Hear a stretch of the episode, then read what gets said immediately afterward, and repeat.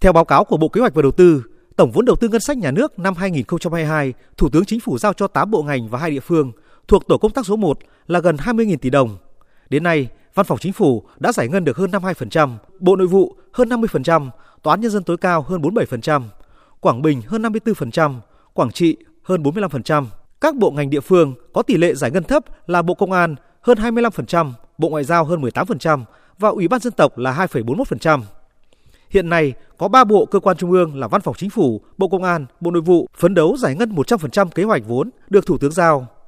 Các bộ cơ quan trung ương, địa phương còn lại phấn đấu giải ngân đạt mức cao nhất. Theo các đại biểu, việc giải ngân vốn đầu tư công chậm trong thời gian qua là do năng lực tổ chức thực hiện dự án còn yếu kém, vướng mắc về giải phóng mặt bằng, giá cả nguyên nhiên vật liệu tăng cao dẫn đến nhà thầu thi công cầm chừng. Để nâng cao tỷ lệ giải ngân vốn đầu tư công, ông Nguyễn Văn Du, Phó Tránh án Tòa án nhân dân tối cao đề nghị là để khắc phục tình trạng chung về việc thay đổi điều chỉnh quy hoạch một cách thụ động của các địa phương khi đã được giao đất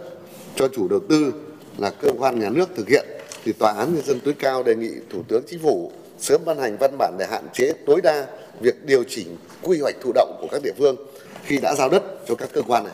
Nhiều tỉnh, nhiều địa phương là sau khi đã giao đất rồi thì lại điều chỉnh lại cái quy hoạch. Thế do vậy dẫn tới là phải làm lại từ đầu thứ hai là đối với các dự án thực hiện đầu tư tại các tỉnh thành phố thì đề nghị bộ xây dựng là phân cấp cho các sở xây dựng tại địa phương thực hiện. Chứ hiện nay là nhiều chủ đầu tư ở các địa phương cấp huyện cấp tỉnh cũng phải lên đến bộ xây dựng xếp hàng chờ vào đấy để, để giải quyết. Kết luận cuộc họp phó thủ tướng thường trực chính phủ phạm bình minh cho rằng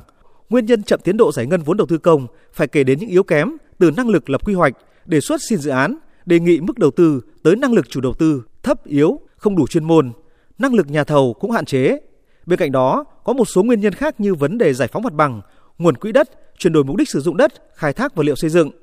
Trên tinh thần đó, Phó Thủ tướng đề nghị cần nâng cao chất lượng chuẩn bị các dự án, xây dựng kế hoạch vốn để khi giao vốn thì dự án triển khai được ngay, tránh tình trạng xin dự án trước, sau đó mới triển khai công tác chuẩn bị. Điều này thể hiện rất rõ ở các dự án sử dụng vốn vay ODA. Siết chặt kỷ cương trong vấn đề giải ngân nguồn vốn đầu tư công và vai trò người đứng đầu của lãnh đạo để tất cả các cấp, các bộ ngành, các địa phương giả soát thường xuyên. Vì cái này cũng kinh nghiệm. Ở bộ nào mà giải ngân tăng nhanh lên là do cái quyết liệt của người đứng đầu, của lãnh đạo, cơ quan giả soát lại, họp thường xuyên, hàng tháng giả soát với các chủ dự án để thúc đẩy. Thì cái đó là cái mà yêu cầu là phải tiếp tục sẽ chặt. Về các biện pháp tháo gỡ, phó thủ tướng nhấn mạnh, thời gian qua, các tổ công tác đã làm việc và từng bước tháo gỡ các vướng mắc về thể chế đối với phân cấp, phân quyền trong các dự án sử dụng vốn đầu tư công. Điển hình là việc sửa đổi một số nghị định liên quan của chính phủ. Về ý kiến đề xuất kéo dài nguồn vốn được phân bổ trong năm 2022 chưa được thực hiện, được đưa sang năm 2023, Phó Thủ tướng đề nghị Bộ Kế hoạch và Đầu tư tập hợp nội dung này và báo cáo lại. Nếu đây là ý kiến chung của các đơn vị, cần đề xuất hướng giải quyết phù hợp như ra nghị quyết chính phủ đối với vấn đề này. Phó Thủ tướng cũng đặc biệt lưu ý từ nay đến cuối năm, vấn đề thanh quyết toán khối lượng công việc đã hoàn thành ở các dự án đầu tư công cần được chú trọng ở mức cao nhất để nâng tối đa tỷ lệ giải ngân trong năm nay.